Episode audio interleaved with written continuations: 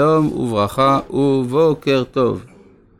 שואל אלמוני, דיבור, ד, ד, ד, אה, דברי הימים, עתה עם לבבי לכרות ברית לשם אלוהי ישראל. וכן, ויעמוד המלך על עומדו, ויכרות את הברית לפני השם. משמע שגם האדם יכול לכרות ברית עם השם. לגבי הפסוק השני, ויעמוד המלך על עומדו ויכרות את הברית לפני השם, זה הברית עם העם. ואותו דבר לגבי לכרות ברית לשם אלוהי ישראל, אז זה הכוונה, אבל למעשה מי שעשה את הברית זה הקדוש ברוך הוא. אגב, הרעיון הזה, שהברית עם אלוהים היא תמיד ברית חד צדדית, זה שמעתי מפיו של הרב יאיר אוריאל, זכר צדיק לברכה. פס... ואנחנו ממשיכים בפרק כ"ד, פסוק כ"א. וירא את הקיני, ויישא משלו, ויאמר, איתן מושבך ושים בסלע קיניך. הקיני תמיד מוזכר, ולא תמיד, הרבה פעמים מוזכר בצמוד לעמלק. כן, כלומר, גם במלחמת אה, שאול בעמלק, שם נאמר שהוא, לפני שהוא התחיל את המלחמה, אמר שאול לקיני, סורו מתוך עמלקי, ונוסיפך עמו. זאת אומרת שהקיני והעמלקי הרבה פעמים צמודים זה לזה. כמו כן גם במלחמת עמלק שבפרשת בשלח, אז מיד לאחר המלחמה, מלחמה לשם בעמלק דור דור, מיד אחרי זה מגיע יתרו, שהוא קיני. זאת אומרת שיש איזשהו יחס בין הקיני לעמלקי של הופכיות. עמלק הוא המתנגד האולטימטיבי לישראל, ואילו הקיני הוא המצטרף לישראל, הידיד של עם ישראל. אז כשהוא רואה את הקיני, כלומר, אם הוא רואה את העמלקי, אז הוא רואה את הקיני.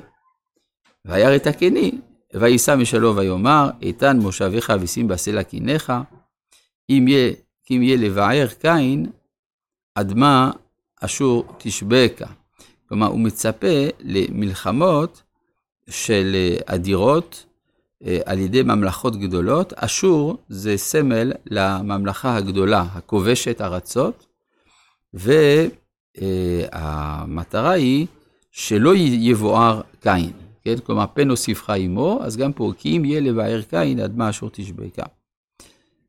ויישא משלו ויאמר, ואז הוא רואה עוד יותר רחוק. ויאמר אוי, מי יחיה משומו אל. כלומר, הוא מצפה למשהו אדיר באחרית ההיסטוריה, סכנה גדולה, זה יכול להיות אה, מלחמת גוג ומגוג, יכול להיות אה, אה, מלחמות תנינים, קוראת לזה הגמרא. המשמעות של מי יחיה משומו אל, כששומו, כשהדבר הזה יושם, כמו ייושם, כשהדבר הזה יקרה. אל, הכוונה דברים אלה. בפרקי דרבי אליעזר, דרש כאילו כתוב משמו אל. וכאן מדובר על ההתמודדות בין שתי אומות שקורות בשם השם. אומר המדרש כך, מאחר וקשר הקדוש ברוך הוא את שמו בישראל ובישמעאל. מי יחיה כשיקום ישמעאל על ישראל. מה זה אומר? כל המלחמות שהיו לעם ישראל בימי קדם, זה העמדה המוסרית היא ברורה. הם עובדים עבודה זרה, ואנחנו מאמינים באמונת הייחוד.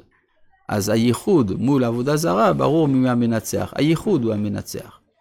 אבל כשיש שתי אומות ששתיהן באות בשם אמונת הייחוד, אז הקושי, הבירור הוא יותר מורכב, יותר עמוק, וזה מה שיהיה באחרית הימים. כשיקום ישמעאל, על ישראל. ואז צריך לברר מה ההבדל בין אמונת הייחוד של ישראל לאמונת הייחוד של ישמעאל. אפשר לומר את זה בצורה פשוטה, אמונת הייחוד הישראלית היא מכלילה, בעוד שהישמעאלית מפקיעה. ביאור לדבר, באמונת ישראל אומרת, ואתה מחיה את כולם. כלומר, כיוון שאתה אל אחד, אתה גם מקור החיים לכל.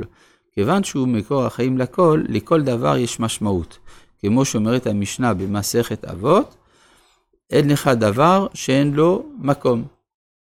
וזאת אומרת שלמרות הקנאות העקרונית של אמונת הייחוד נגד עבודה זרה, אבל בסופו של דבר, אה, יש, איך אומר הרב קוק, הגרעין הפנימי של הסובלנות נמצאת בתוך אמונת הייחוד הקנאית. בגלל שאם יש גורם אחד שמסביר את הכל, אז הוא צריך להסביר את הכל, לתת מקום לכל. לעומת זה, אמונת הייחוד הישמעאלית אומרת, רק האל הוא אל, ולכן הכל צריך להיכנע לפניו. יש פה תפיסה פסימית ביחס לעולם, העולם מתחרה באלוהות, ולכן עליו להיכנע מול האלוהות. זה ישמע אל. ישמע מלשון להישמע, להיכנע. לעומת ישראל מלשון סיריה, שרית עם אלוהים, ועם אנשים ותוכל. ולכן, ויסע, לכן אוי, מי יחיה משומו אל. הביטוי אוי, לעומת הביטוי הוי, בה. אה, הוי זה דבר שהוא קשה, אבל יש לו תיקון. אוי זה כאשר יש גם ייאוש, כן, באלף. אוי מי יחיה מסומואל. וצים זה מראה על הקושי של ההתמודדות. וצים מיד כיתים. מה זה צים? רבים של צי, כן, כמו ציים.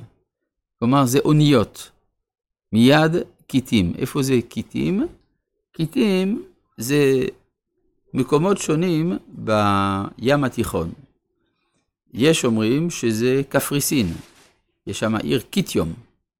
יש אומרים שזה כרתים, שגם היא נקראת בשם הזה. יש אומרים, יש בסיס לזה שזה איטליה, שזה רומא. וצים מיד קיטים. זאת אומרת, יש התמודדות על ידי מי שיבוא מן המערב, והם יכבשו את העולם. הקולוניאליזם, האימפריאליזם המערבי, ועינו אשור, ועינו עבר. עבר, כלומר כל בני העבר. וגם הוא עדי עובד. כלומר, בסופו של דבר, זה תמיד טוב לשמוע, עם ישראל מנצח. ויקום בלעם, וילך וישוב למקומו, וגם בלק, וגם בלק הלך לדרכו.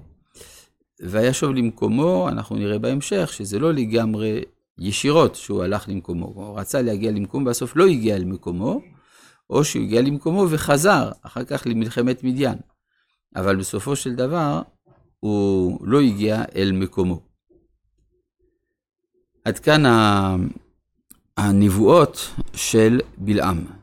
עכשיו, הנבואות של בלעם הן מרוממות, זה מראה מה טובו עליך יעקב, משכנותיך ישראל, הן עם כלביא יקום.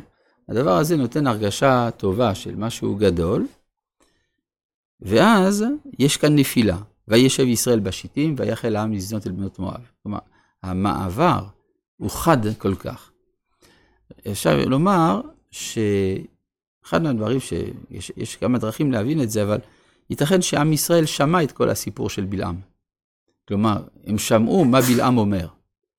והדבר הזה נתן הרגשה טובה. אם בלעם אומר עלינו דברים כאלה, אנחנו, סימן שאנחנו נפלאים, אנחנו טובים. ו... ואז אדם עלול לא לשים לב לעצת היצר הרע. כלומר, כשמשבחים את האדם, אז הוא גם עלול ליפול. גם פה שיבחו את כל עם ישראל כולו, אז עם ישראל נופל. יש גם צד כזה. וישב ישראל בשיטים. אומרים חז"ל, כל מקום שיש בו ישיבה, יש בו פורענות. למה? כי העולם לא מושלם, ולכן העולם צריך להתקדם. ברגע שאתה מתיישב, אז יש פה אה, אי השלמתו של העולם בא אליך, כמו למשל וישב יעקב, קפץ עליו רוגזו של יוסף. וישב ישראל בשיטים, ויחל העם לזנות. כלומר, כשאתה מתיישב, יש כאן סכנה, כי אתה שוכח את הערנות הנדרשת מול האתגרים של העולם הזה. וישב ישראל בשיטים. מה זה שיטים? מלשון שטות. זאת אומרת, אין האדם חוטא, אלא אם כן נכנסה בו רוח שטות. או כלשון הרמב"ם, אין מחשבת החטא נכנסת, אלא בלב המנוער מן החוכמה. ולכן צריך לעסוק גם בתורה או בחוכמה, כדי שלא ליפול לידי השטות. וישב ישראל בשיטים. רבי חנניה